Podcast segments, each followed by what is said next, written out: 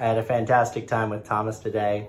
We learned about what it's like to start one of the most successful companies in the social media space, what it was like to work with Revolve in such early days, as well as what the top brands in social media are doing on owned media. Remember, if you enjoyed the show, be a friend, tell a friend, and subscribe. Thanks, guys. Explore the minds and marketing strategies behind today's winning brands and businesses. Tap into the power of the creator economy with Earned by Creator IQ. Here's Conor Begley. Hi, everybody. Welcome to Earned. Today we have Thomas Rankin, the founder and CEO of Dash Hudson. Welcome to the show, Thomas. Thank you, Connor. Really appreciate you having me. Um, after all this time, we're finally getting to spend some time together. Absolutely. And I think it is long overdue. Um, and for those that don't know you, um, so obviously, again, founded Dash Hudson. And I think the reason that I invited you guys on is not only do you work with the best brands in the world, um, but a lot of overlap with our clients. So when we ask our clients, you know, what other tools they're using to help them manage social media, uh, Dash Hudson's the number one tool that they're using kind of side by side with us. And so really excited to dive in and, and learn more about your journey, as well as learn more about, you know, what you've seen work across brands like you know Estee Lauder and Apple and you know all those others. Um, so really excited for today. Yeah, same. Excited for the chat and uh, yeah, and to share some of what we've I personally have learned and what we've learned as a company over the years. So maybe for those that don't know you, maybe we should kind of start at the top, right? So just what is Dash Hudson? What do you do? Um, and kind of who do you work with? Yeah, so Dash Hudson is the modern social media marketing platform. So we provide the world's most important companies, everybody from Apple to Unilever. We have over a thousand customers globally with tools and analytics to deepen their relationships with global consumers through creative that entertains and brings joy. And so, one of the things that has always differentiated Dash Hudson is that we put creative at the center of everything that we do. So while we provide your basic social media tools like content management, scheduling and publishing, um, all of our insights and analytics are truly based around the creative. And so mm. everything starts and stops with helping brands understand what creative is going to work, distributing that creative, analyzing it, and then taking those learnings back into all of their work. So I jokingly say if you, um, you know, if you loop and you share a TikTok or you join the TikTok made me buy it movement, Dash Hudson was probably behind that, making you do it. Wait, so uh, I want to actually dive in on that yeah. a little bit. So, how do you? That sounds like a super difficult problem, right? Understanding how, yeah, you know, how a creative asset's going to do, right? Mm-hmm. So, what's the? How does that work? What's the kind of magic behind the curtain on that one? Sure. So it really all started with solving our own problems. So people may not know that prior to what we do now at Dash Hudson, we were actually a consumer shopping application ourselves. And so what mm. I was doing was marketing ourselves on Instagram at the time. So this was back in 2014, 2015. And I really wanted to understand what types of photos and videos were driving uh, the acquisition of users to our application and what was causing them to then shop within our app. So it was to me, it was all about who's the person sharing this piece of creative and what type of creative is actually working for me as a marketer at the time. And when that shopping business wasn't working out, we had built this internal analytics dashboard that helped us see how our photos and videos were performing, how influencers were performing for us. And it was really that thing that ended up being the business. So we kind of shined up this internal analytics dashboard that we had. We started showing it to some really smart brand marketers that we knew, and they were just as excited about it as we were because it allowed them to see things that they didn't know. So, is this f- photo driving performance for my brand? Is this video driving performance for my brand? So, from the way that our initial analytics platform was built, it all stopped and started with the photo or the video. And so while many times brands were just looking at charts and graphs, right? That didn't tell them very much about the creative. And so what we did is if you see our platform, it's photos and videos and the data lives kind of behind it. And and that really works for the modern marketer. We kind of extended then that um, that deep knowledge around creative into building our own in-house technology that helps brands to predict the performance of their creative. So we built an AI technology called Vision, really started R&D on it in 2017, commercialized it in 2018. And so what we do is we look at all of a brand's historical performance, we look at what type of creative is performing in the market, and then we built a custom uh, performance prediction algorithm for that brand. So if you're Apple, you've got your own model that predicts your performance. If you're Nike, you've got your own model that predicts your performance. And that really lives throughout the Dash Hudson platform. So, just to summarize that quickly, one is we just base everything visually and the way we measure around the photo or the video. And then yep. we've built proprietary technology to help help predict performance.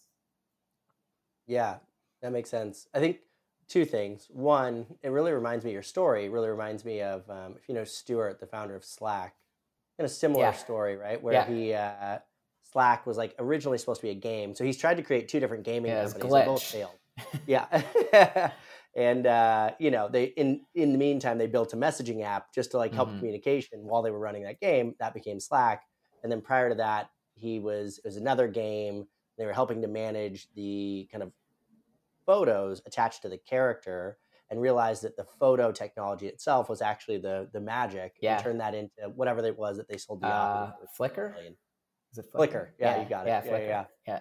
yeah. Um, so I'd be curious about the kind of leap from photo to video mm-hmm. in terms of technology. Yeah.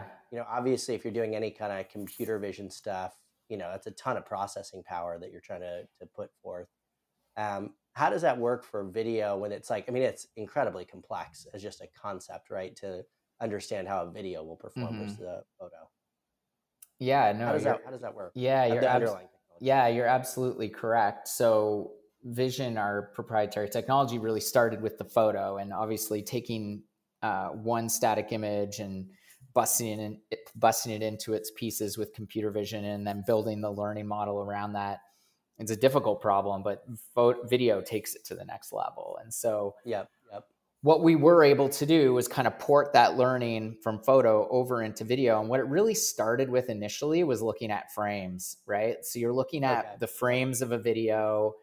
You're starting to then compare um, the trend of frames within a video to other trends of frames within a video to try and match what types of kind of moments within a video are actually driving the performance.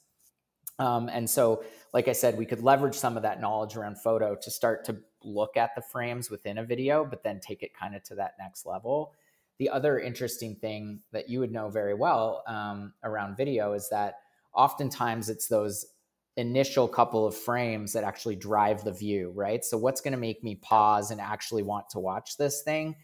So, we're able to also uh, help brands decide what is that kind of cover image or what is that frame that you actually want to start a video with so that it drives that initial engagement that creates the view. So, um, yeah, I mean, there was an additional two and a half years of research from our uh, data science team that went into bridging from photo to video. And it's still, as video evolves so quickly to TikTok and reel style um, full screen entertainment, there's kind of like another bridge to go beyond just like say traditional feed video. Yeah, absolutely. I mean, the it's funny the I don't know if you've ever heard Mr. Beast talk about how much time they spend on the cover art for their YouTube videos, right? Because he talks a lot about it. he's like, you know, you go in, you search for something, is like if I can get it from 20% of the people to click it, clicking that video to 25%, right? That's a massive increase. Absolutely. And that's all being driven, you know, or primarily being driven by just that little image, right? Just whatever that little kind of initial image is that's trying to catch your attention. That's exactly it. Yeah. Um, so let's take a step back to kind of pre Dash Hudson. So one, tell me a little bit about what you were doing. I mean, it looks like you were in finance, mm-hmm. you're doing some investing, you know, kind of what that part of your career was like and how that has been beneficial for you now. Um, and then second, you know, what made you decide to want to make the leap into that shopping app in the first place to go from kind of the investor side to the to the entrepreneur side? Sure. Yeah. So I uh, I went to business school, so I did a degree in politics, and then decided to do my my MBA, and I I always joke around that like I left business school not knowing what a business was, um, which is probably true for many people who go to business school. And um, my first uh, the first part of my career was spent in environmental technology. So I was, you know, really, um, you know, I was really fascinated with what was happening around renewable energy at the time. So this was in kind of 2005. Um, you know, technologies were advancing around PV, and even wind was still advancing at the time, carbon capture and um, so I started by working for a government organization here in Nova Scotia, Canada, which is where we're based. And yeah, just got really interested in, in that, learning a lot more about climate change and uh, environmental technology, and then ended up being part of setting up and running an environmental technology investment fund. And mm-hmm. so, yeah, so I was working directly with um, clean tech companies, um, funding those projects that they were involved with and it was while doing that that I kind of started to get my first taste of what financing and something like venture capital was. And uh, after working for the government and doing that um, environmental technology investing for, this was five years, um, I then joined a small venture capital fund here in Halifax. And that fund was really set up to do early stage investing. A lot of it was pre seed, although we did some seed and series A so I was mm-hmm. looking at all kinds of really early stage stuff, primarily in software. And it was while meeting some founders of B2B software companies that I started to get a really clear idea of what the opportunity was in B2B software. And, and it really, really excited me. I decided not to start a B2B software company. I thought you went B2C. Yeah. yeah. Um, but yeah, but what I saw at the time was that mobile and visual content and shopping were all coming together in the same place. And I thought that Dash Hudson was going to be kind of like the endpoint of that, where people would come into a mobile app, get inspired through great visual content, and then buy whatever they wanted through uh, through a single cart. And so I met my co-founder Tomek, and who's our CTO, and we started to build this mobile shopping product.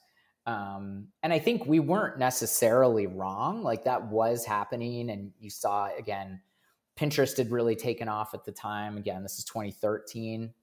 Yep. You saw companies like Fancy and Wanelo and Spring that were all coming up at the time. It's just like we were trying to do it really lean. None of those companies went lean. They didn't work out, yeah. but they certainly didn't go lean and it was just a really difficult problem to solve right? Like e-commerce is super hard. It was an affiliate business model. Um, consumer mobile was really hard and and uh, and so we just couldn't figure it out but we kind of came across this problem and thankfully we ended up getting back into b2b software as kind of an idea but um, it was i still remember that a a mentor of mine when i was pitching him this mobile consumer idea, he was like, Thomas, it's a terrible idea. He's like, if you want to make money, if you want to make money, sell software to businesses because businesses have problems and businesses have money. And I never forgot that uh, that piece of advice. Yeah, the nice part about doing business, like selling to businesses, is you get a really clear like feedback loop, right? Mm-hmm. And you mm-hmm. can like have a conversation. You can really like grind it out. Totally. Like you can figure it out versus consumers it's like really kind of lightning in a bottle right? Like yeah if you get it right it can explode but it's so hard to kind of to dial that in um, especially consumer mobile right or consumer internet. Like you know the outcomes can be really big but the you're you're you're not you're not swinging at a high high hit rate yeah super tough super tough. Yeah. So let's talk about what some of the things that are that have been difficult right? So obviously you get going you started the business it's going um, and unless your journey is different than my journey, there's been some hiccups along the way. Um, so, what are the call it two, maybe three things that you like? Yeah, those are pivotal moments where I like learned something that's stuck with me. Yeah, I would say number one, I think the reason that we've been successful is that we've built an amazing team, right? And mm-hmm. really proud what's what, probably the thing that i'm most proud of is the team that we have built i would say that um, and and we still of our initial 10 employees we still have seven of them work on the team at dash hudson which is i think pretty amazing that and we're now 210 people um, wow, nice. but i would say that early on be it advisors um, thankfully all of our investors have been amazing but you know some of those people that you surround yourself really early on you know and they have a real influence on some of the decisions that you make and and why you do certain things. And i think one of the biggest mistakes that we made early on which i think everybody goes through is just there were a couple of people that we surrounded ourselves with who maybe just weren't the best influence on us or who were maybe kind of trying to take advantage of us. It was pretty minor but i think you learn you get you only get burned a couple of times right? And then you're like yeah yeah. okay, cool. Like I probably shouldn't have given away that half point of equity to that person because they didn't do they didn't do anything for me. And then now every time I look at my cap table, I'm just like, fuck you. um, sorry, I hope I can swear on this. But um, oh, go for it. This yeah, is, uh, but I'd say that's one thing, and but I think that's just new entrepreneur kind of um, naivety. Um, so that's number one. I think number two um, is you know you have this like you in order to be successful you have to have this like unwavering belief in the company you are building and in the product you are building. And yep. yet at the same time you have to be able to pivot when the right moment comes. So psychologically that's incredibly difficult right? To go one moment from having an ultimate faith in the thing that you are building but then the next moment say i learned this this thing doesn't work anymore so i'm going to go there. And i think that was one of the most difficult things for me was we pivoted so many times in those first few years but it's really hard on a founding team and it's really hard psychologically to do that. And so i think anytime i speak with founders who are just getting going i kind of warn warn them of that. I, you know you will create a business by moving quickly, trying things, testing it out, like Stewart did twice. Um, you have to be okay with change, but just understand that it's going to take a psychological toll on you and a, take mm-hmm. a ton of energy out of you. It'll be really exciting, but it's an incredibly difficult uh, time in the formation of a company. And and I mean, you've managed to create a great company. I've done the same thing. There's so many people who don't crack through that first uh, that first stage, and I think it is because it's so, again, psychologically demanding to get through it. Yeah, for sure. We kind of pivoted too many times. You guys have been. I mean, you're seven years in. You're killing yeah. it. I don't think. Have you guys? I mean, I don't want to reveal anything that's non-public or anything, but it doesn't look like you have really raised much money either. You've really just kind of grown it uh, mostly organically, right? So we've done a couple of um, a couple of kind of rounds of financing. So we did. we we have not been very public about that stuff, but yeah, yeah, yeah, um, yeah, yeah. But that's Just cool. No, so we we've done your typical kind of angel round early on. We then did a seed round, and then we did a Series A in 2018. So, but one okay. of the things I'm yeah. So we've kind of, we've for, based on the scale that we're at right now, we've raised almost no money. Like we're yeah, for all intents and purposes, bootstrapped, right? Yeah. Um, but with cash in the bank.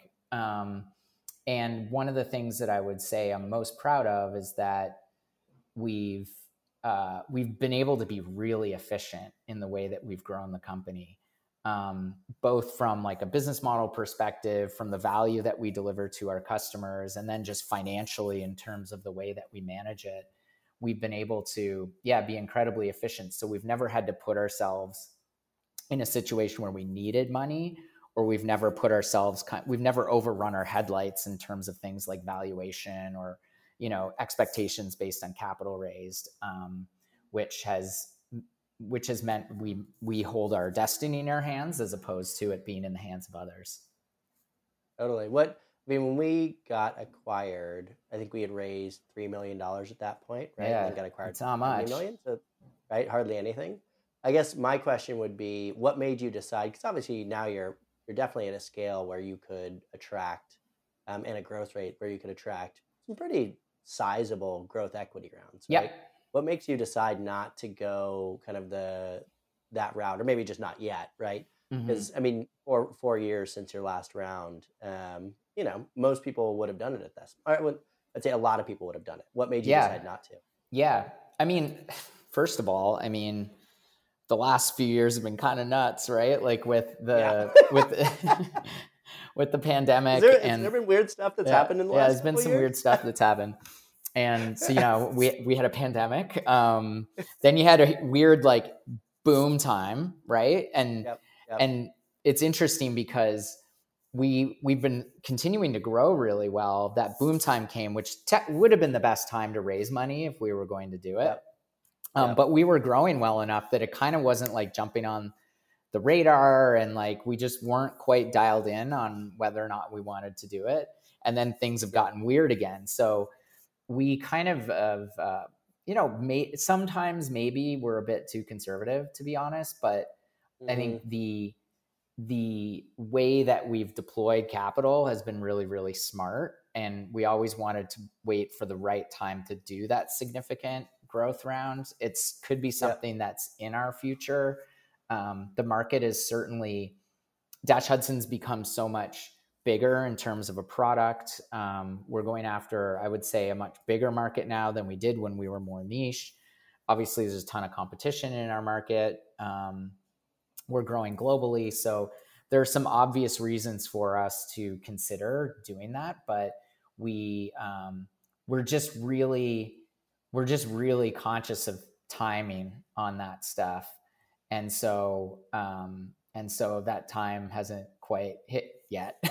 And yeah, uh, sure. but yeah we continue to grow so we kind of don't panic about it. We just we kind of we're very careful maybe a bit too conservative sometimes hey, you know, it's uh, like you said, you hold your own destiny, and I think that uh, you know, the the analogy I always liked was a guy named Michael Dearing, who's like a well known seed investor, um, was a former exec at uh, eBay, and the, the way he described it, he's like, you know, if you have a tissue box and it's full of tissues, like you know, you use two. Like, but if you're down to one tissue, you like split it in half, maybe even split it again, right? Like, and so um, you know, it forces you to be a lot more efficient, right? Like, 100% uh, constraints uh is it constraints force creativity or whatever Yep. that phrase is constraints are good um so you mentioned there kind of the market right so the market we're going Mhm. after is big and i know for us one of the most pivotal moments we had as a company was figuring out who our clients weren't right Yes. so um, what we figured out about four years ago at tribe was you know if you're getting three tweets a week like we're not we're not very valuable Mhm. right um, to the point that if you had less than 50,000 followers on Instagram, we had a 90% chance of churning you within two years. yes Right. And if you flipped that, our retention rates were really, really good, which Mhm. is like, you know, where, um, where you're going to get valued as a software company. So for you guys, have you gone through that? Like, how do you think about your market, like what you're going after, who your customers are? Um, is that something that you've thought about? Um, you know, I would have to imagine you have, but if so, what, how do you think about that? Yeah.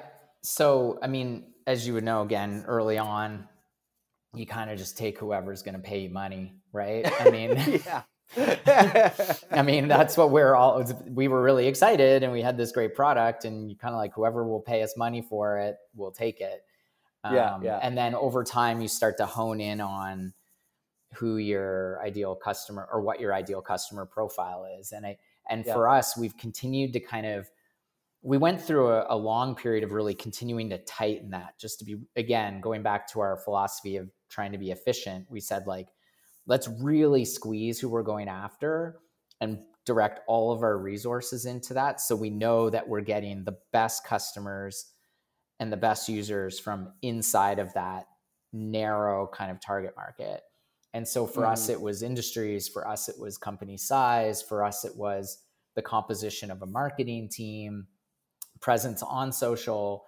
Like we really narrowed it and put all of our marketing and sales development energy into that. Um, Yep. So we kind of were like, you know, shotgun approach, and then just kind of slowly started to narrow it, especially as we continue to push up market, which is again why we've got the Amazon and Apples of the world um, Yep. as customers. Um, and I think that you, yet I think as you get to a certain scale, you st- you have to kind of stay take a step back and say, okay, we've done a really good job, kind of going after this really narrow uh, type of customer, but in order to be a really big SaaS company, you do need to be able to address a couple of different segments, whatever that looks like and however you define it. So I would say mm-hmm. at Dash Hudson, one of the things that we're just starting to give ourselves the freedom to do is to look at multiple segments. And so mm. I think that's really exciting because we feel as though the product is in the right place to be able to do that. Um, that the pricing and packaging is getting to a point which will enable to do, us to do that. The service model is starting to be set up to do that. So while they have different economic profiles, those segments, we feel like we're mm-hmm. starting to drill in on how we can serve uh, serve at, at, least two segments at the same time. Yeah, I haven't quite latched on to the economics around kind of either lower price point or freemium or whatever you want to, you know, however you want to segment that. Um, just because you know the churn characteristics are going to be so high, ACV will be low, service models different going down market's tough, right? But um, that's really cool. That's fun to hear. Yeah, um, and for and for us, like we're we we put all of our resources into enterprise, right? Like global yeah. enterprise. Yeah. And what we've done, yet organically, we've attracted lots of what we call mid-market companies. Yeah, and but didn't provide a lot of flexibility in terms of how A, we marketed to them or B, how we priced and packaged for them. So yeah. for us, it's like a segment that was already coming to us, but we just weren't mm-hmm. like doing our best job of of addressing that segment. So it, it's a down market from enterprise to mid market, but we don't serve SMB and we don't do anything. We're still priced to a premium. It's just being more flexible with those mid market customers. Yeah. Well, in a lot of ways, I think the product that you've built is something that doesn't, it's not it's been designed for that type of customer. Exactly. Right? Yeah. It's a power tool, right? There's a lot in our platform that is just like way too much for a small business. Like you, it's it's like wanting to, you know, just drive to the grocery store and jumping in a Ferrari. You know, it's like it doesn't really make any doesn't really make any sense. It's like, you know, take the take the minivan. Yeah, totally. So let's go back to you described your kind of initial sales approach as shotgun, right? But let's talk about just how did you, so for people that are just starting their companies, I think that one of the, um, you kind of have two problems, right? Either how do I build a product that people are going to actually like use and like, and the other one is like, how do I actually get them to pay attention to me? Because there's yes. so much noise, right? There's so mm-hmm. much um, out there that is trying to attract people's attention. Turns out we're not the only B2B software companies trying to sell to marketers. Mm-hmm. So how did you kind of get your first call it 25 50 customers you know what did that process look like? What um, what uh, tools or methods did you find worked really well? Yeah so i love telling some of these stories to my team now because yeah. it's like it's not like you're trying to say back in the day but it's more like this is how hard it is to get customers right? Um, yeah yeah. so yeah, so to be honest, like I built some relationships with brands while we were doing the shopping thing. Um, so I at least had people to talk to about what we were mm-hmm. building and I could get their feedback on it. So while I wasn't necessarily trying to sell it to them, I had real potential customers who could give me that feedback. But one of the first things that we did was we built lists. So we we outsourced like we kind of found a list of all the brands that we felt were our ICP at the time. We yep. outsourced it to Odesk, right? Which yeah, was Odesk yeah, at yeah. the time. Um, we had contact lists get built. We had somebody come in and set us up with HubSpot as a CRM. And then we just started doing each of us. So there were three of us, myself included, who started just doing outbound, right? Like outbound email campaigns all day, every day starting in, I guess it was August, middle of August 2015. And yeah. I would say by the, the first week of September, we started to get responses back and started to have conversations. And there was just this really rapid kind of learning process that we went to as we started to, you know, fine tune the pitch, hear what types of things that people needed in a product in order to buy it. Like, thankfully, like my co founder and our initial development team were just like they could literally turn kind of like a a light version of a feature around over a weekend. Like we were just Yep, kind of like, yep. you need that. Boom. We'd come out with it. We'd put it in a pitch deck. We'd build it and then we'd demo it. Um, it would only work half the time, but you know, we would get it there if they decided to buy it when they decided to buy it. But those, so yeah, it was just a lot of like emailing people to be honest. But there were a few Yep. brands at the time that I was really into because of the way that they were marketing. One was um, Revolve, which is still a customer of ours. So at the time, they were, you would know them well. They're like, they've crushed it for years in the influencer Yep. marketing space. They were really just doing the kind of like slam the gram approach back in 2015. they did like Revolve in the Hamptons and like all that kind of stuff. I was like, this stuff is mad. And I actually wrote it, I think before they were customer, I wrote a couple of blogs about them just because I was so fascinated about what by what they were doing from a marketing perspective. But Raissa Gerona, who's the chief brand officer at Revolve now, I just kept sending her emails. And I think one of them was like, they, I think it was October or November that year, like Revolve did their Christmas party and it was like a very Instagrammable Christmas party. And Yeah. at the same time, the same weekend, the Minkoffs opened their uh, Rodeo Drive store and they made it like an Instagrammable event. And we looked at like the reach of those two events and Revolve's Christmas party like crushed the Minkoff store opening. And so I wrote I wrote Rice an email that like you beat the, like 350 million or something. You beat the Minkoffs. Um, Yeah. And she finally responded to me, and that was like the 20th email I'd sent her or something. So Yeah. Revolve was one of our first customers, and yeah, continue to be a great customer to this day. Glossier was another brand that I was fascinated by. They were kind of just getting going at the time, really leading the charge from a D2C perspective. Um, I had seen uh, Henry Shandling speak at the uh, conference in in New York, and I uh, I was just fascinated by what he was saying. So I tweeted him, like I was in the audience, and I tweeted him and said, "Oh, fascinated by what you're doing. Like we've done some research on you. I would love to share it." And he got back to me on Twitter, and I set up a meeting with him, and we had kind of looked at what they were doing as a brand, and he loved what we were doing, and he loved us as a team and so they came on but then like i think the the one that i'm probably most proud of was conde nast so conde nast was one of our first customers across all the major brands again this was like within our first five customers i think was conde nast. Yeah, yeah. and we um i had a contact who got us in front of the right people. We got in there. We showed them the product. They were like this is amazing. But they were going through a procurement process and Yeah. we were coming in at like the back end of this procurement process. So we thought we weren't going to make it through. But the team there really liked us and i i called a mentor of mine. I'm like we've got this great opportunity but we're, it looks like we're going to get locked out because there's a procurement process. And he's like forget the procurement process. Just get in there get people using your product walk from desk to desk make them love it and you're going to win. And so we honestly so my my colleague mariana and i we basically got a badge for the conde offices in new york. We went in there and we just forced them to pilot essentially and like manually onboarded everybody and lo and behold we didn't have to go through procurement but we won the deal um, yeah, yeah. and so i mean I, those are that's like three examples but i think tldr it's just hustle man that was all it was just like Oh, pulling out all the stuff being like looking for those great customers who were forward thinking who got what we do but then just hustling your way to get in front of them and then believing in your product Yeah, for sure.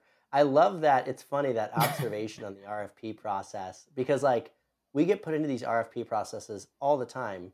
And it's like if our if people are using like it's like we'll get feedback from the procurement team like, "Ooh, you've got to have China." And it's like like otherwise we're just not going to choose you. I'm Mhm. like, "Well, there's like 150 people at your company using our software." So like I don't think they're just going to like suddenly want to stop using it, you know? And it and and I think it's like if you just get people in it and using it, that's kind of the most important factor, right? Like, and I love that uh, the uh, that's you know really reminiscent of the like doing things that don't scale motto, right? Yeah. Like the the Airbnb, like they went around and took photos of people's houses because people didn't have enough good photos. There's like a take a photo button on the website. Um, yeah, I love that. Um, Yeah, and I think the funny thing about those, so the the revolves of the world, we didn't start working with them that early. We started working with them maybe three years ago, I think. And uh, but I think the most fascinating part about working with companies like that or a Glossier is they're so far ahead of the curve that like if you just observe what they're doing and what they think is important, you know, inevitably the brands that are slower adopters will catch up, right? Mm-hmm. Because you know, Revolve's creating billions of dollars worth of uh, of market capitalization doing it. So like um, that was a really that was a process that worked really well for us too, um, generally. Yeah, and what we've found the key is I, we've always believed in building for the early adopters because we want to be innovators yeah. in our market, and the the tension for us has always been as we've gotten bigger you know as you build more customers demand more of the like blocking and tackling stuff like the day to day kind of bless you the day to day um they demand more of the day to day kind of features right? Like the kind of boring stuff but it's the stuff that they need. But you're not by putting your energy into that you're not building for the innovators so we've always said it's our job to run this dual track of build stuff people need but innovate at the same time and make mm-hmm. sure that we're putting kind of putting our necks on the line to build things that we don't necessarily know are going to work, but that the most innovative customers are telling us is important to them. And yep, yep. That's, you know, we've always tried to balance those those two things. So we're always looking for that kind of like that next cohort of innovators that we can kind of work with to build what everybody else is going to use in a couple of years. Yeah, talking about those innovative brands, I mean, I know that, you know, a lot of the people that are going to be listening to this are brands, right? That's going to be kind of the majority yes. of people listening in. Um, so, what have you noticed about the revolves of the world and others that has, you know, um, been a consistent signal for success? Like, what are they doing differently when it comes to particularly owned social that is or creative that's that's winning?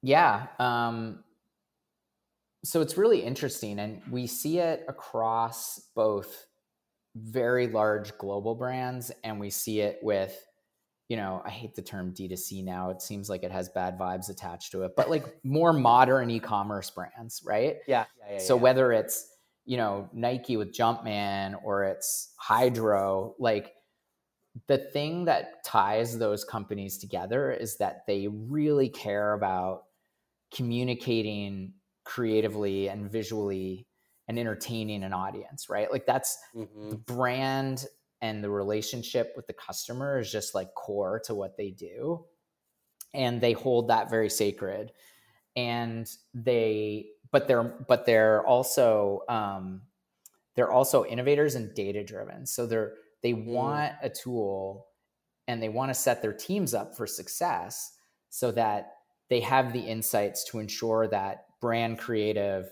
is as impactful as it possibly can be so the teams that um, the team the brands that we find are most successful in this kind of like new world of what we're talking about as social entertainment are ones that a are understand it from a creative perspective um, mm-hmm. so want to communicate with their consumer through those medium two are resourcing it so they're either building specific teams to work on this type of creative um, or they're retaining an agency to help them with that. The best ones do it in house, not with agencies. Um, yep. And then 3 We've they're using. The yeah, yeah, and then and then the three is they're using data to make decisions, whether it's us or you guys or some other platform, right? Um, but everything yep. is really data driven, and and then they're from a senior executive point of view, typically the CMO or the VP of marketing, they're willing to take risks, and I think the brands that are being most successful in this world of modern social marketing typically have a CMO or a VP that's going to resource their teams and enable them to take risks and trust them to figure it out. Because yeah. with new channels, what you put into it typically is what you're going to get out of it. And um, and I think that's that's that evolves over time. Not every brand kind of continually evolves with the changing times of social media, but the best ones continue to kind of invest. Yeah, I was interviewing Toto, who's the C, uh, SVP of marketing at Benefit Cosmetics, and uh, he was saying he's like, I expect seventy five percent of our creative to fail. He's like, that's what I expect, mm-hmm. like seventy five percent mm-hmm. failure rate. Um, and he's like, and you know, twenty five percent is going to hit, and of that, you know, a smaller percentage is going to like really hit.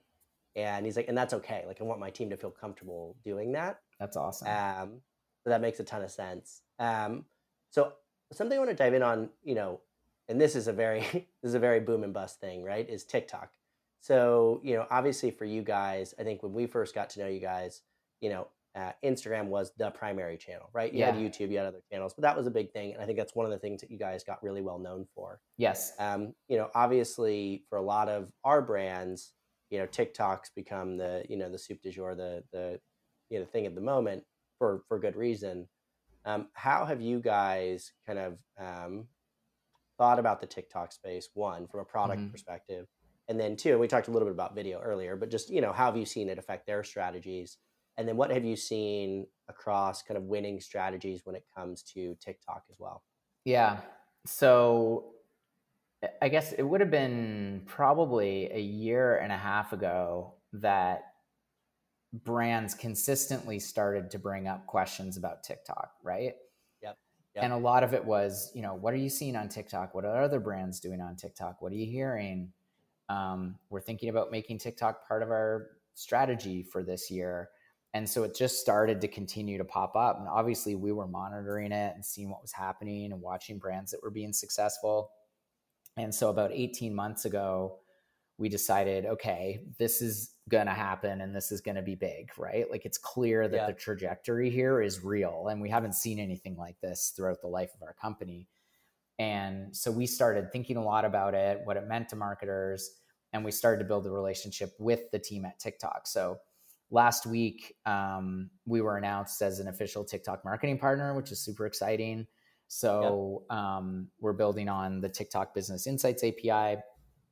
We um, started working with the partner team last summer and we started building out alphas and betas in August of last year. So we kind of had a long period of time where we got to work really closely with the team at TikTok and with our brands to kind of figure out what it is that brands were going to need to be successful as they really kind of either get going or start to kind of measure their success in those early innings. And I think for us, getting in early with the team at TikTok, was really important because it meant that we could take direct learnings from our customers to inform what they were building in the API, which then, of course, fed back into the product that we were able to create. So, um, so that's really exciting from a product standpoint. We um, we were able to launch um, insights, community, and scheduling and publishing. We also did a, a couple of more innovative features, kind of outside of the um, kind of like the traditional functionality. We're doing some editorialization in product around trending sounds, which is really exciting. Teams obviously have such a hard time keeping on top of trending sounds. And then we built something called the entertainment score, which looks at the performance of a video essentially disconnected from views because virality on TikTok is such a weird thing um, Yeah. and not necessarily the best strategy for brands. And so many views that you get if you do go viral are just meaningless because it's just appearing on somebody's feed and they're not actually watching it. So it's kind of like um, effectiveness or but it's a score that's kind of built specifically for TikTok. So anyway, that's a lot about the product, but um, we've been spending a lot of time on the product, excited to kind of have that fully out now in the market. But The trending I- sounds thing is fascinating, by the way. yeah, It's um, you know, I was talking to we had an event in New York, and I was talking to one of the bartenders, and he was a musician, and he had listened to a panel we had done, and uh, and he was like, yeah, he's like, you know, he's like, we should connect, like, like music plays or TikTok plays a huge role for the music business now, Mhm. right? Because like you're trying to get to be one of the trending songs on TikTok, 'cause it helps you to get discovered and to, it's just fascinating. I just hadn't thought about that as a concept, and it's like, whoa, like the or like TikTok radio on XM Sirius is like mhm. the number one station by far, and like it's just crazy. it's Um, pretty and wild. And the yeah. sound, and you know, the sound pay, plays a really important part in how the algorithm delivers you content on TikTok, right? So, Mm, you know, because they're looking at the style of the video, but they're Yep. also looking at sound. And when they're building you your personalized algorithm, they're also looking at your engagement with sound, right? Because they know yeah, that yeah. if you're going through a sound, you're looking for other videos that are like that, built on that sound, then it may also be an indication that you're looking to create content around that sound. So the signals that oh. TikTok uses to deliver us all content is just totally different from what you would see in the the kind of more traditional social graph on on Facebook. So yeah, and and it's so funny like so uh, any of the brands that are listening to this, I'm sure you feel this pain. Um, we always ask brands like, "Hey, how are you figuring out what sounds are trending, and how do you, as a team, kind of start to decide what sounds or trends you may be able to participate in?"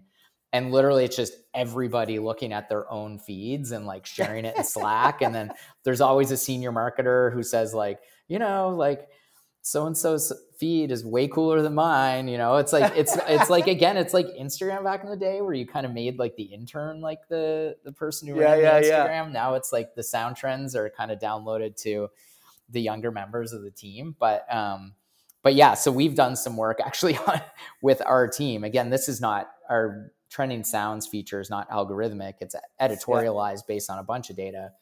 Um, but yeah, but it's been an incredibly popular feature, and it's only been out for a couple weeks. So it's a yeah, big it's a big awesome. problem to solve, and I think there's a lot more work to do around sound. This is just scratching the surface.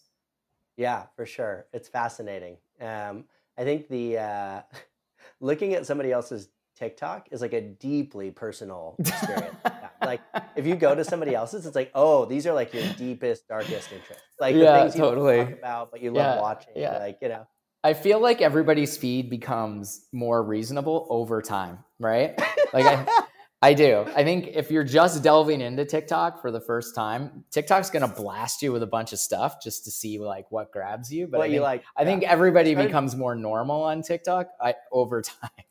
Either yeah. that or you just become really weird and niche, but that's that's cool too, right? But yeah. They're definitely like uh, testing you, right? Like I remember they were sending me a bunch of anime content. I'm like, why am I getting so much anime content? And like nothing against anime, I just don't watch it personally. Yeah. yeah, And then so I was like, so then now it's like when I see something that I don't like, I try and flip really quickly. I'm like, no, no, no, no, don't show me more of that. Like yeah. I don't want to. I mean, the um, coolest thing about TikTok is, you know, it was purpose built for that, right? Like the, it's they can call it the content graph as opposed to the social graph, and it's all, all the signals are um, gathered to get you content you actually want to see. Yeah. So let's do. Uh, we'll do one fun end of show question. Sure. Wrap up, and uh, I'm actually going to switch it up just based on this this topic. So if I were to v- look into your TikTok, what would be two or three kind of categories, big categories that show mm-hmm. up in mm-hmm. your TikTok? Yeah. Um, so this is so corny, but golf. I love to golf. oh, there you go. Um, yeah, yeah. I feel like that's like such a trope now. Is like everybody got into golf over the pandemic, but I uh, I love. Do you have golf. the Spanish golfer guy? Does he show up for you? Like the no, uh... mine are usually like either swing tips or like fails. It's usually one or the other. Okay, um, okay. Everybody loves a bad shot tracer, so so yeah. So golf. Um, there's some really like weird I'm Canadian, Canadian humor. Like, do you know the Mounties are like our RCMP yeah, yeah. or like your, I don't know, state troopers kind of thing. There's some really weird, like funny, like Canadian humor around Mounties and stuff that are out there, and just like Canadians like from the the country, and like I love that stuff. Like just anything kind of dorky like that, I I absolutely love. But yeah, a lot of it is. uh a lot of it is yeah sport and weird canadian humor i would say. And then like talk show clips that would be the other thing because i don't actually get a chance to watch the talk shows at night. We have children. Yeah. Um, don't do that anymore but so i love that i can get like the kimmel clips on uh, on tiktok. I think this is the best part about tiktok like i don't doesn't i don't think any of those three types of videos have ever shown up in my feed. Yeah right? But like go. but like everybody has their own mix of like weird stuff. You don't get the like, weird. Kind of you don't get the weird Mountie jokes. You mean? I don't. But it also rotates topics. Like at one point, I was getting a lot of dark humor stuff, and then that kind of stopped. I'm like, where did that go? Like I, I don't know. Yeah. But uh, now it's like a lot of existential stuff. I'm like, am I having an existential crisis? Like, what's going on? Like, I don't think I am, but it's showing me a lot of this stuff, and I'm watching it, and I don't know. You got a busy um, life, man. You got a busy life, so Awesome. Well, I really appreciate you taking out the time to do this. I know I learned a lot. I'm sure everybody else learned a lot as well. And uh, I wish you continued success uh, as Dash continues to kill it. Thank you. And uh, and thanks again, Thomas. Yeah, you bet. And and to you as well. Um, thanks so much for having me. For sure. Be a friend, tell a friend, and subscribe. Earned by Creator IQ. Creator IQ is your all in one solution to grow, manage, scale, and measure your influencer marketing program. Ready to unlock the power of the creator economy? Get started with a demo today at creatoriq.com.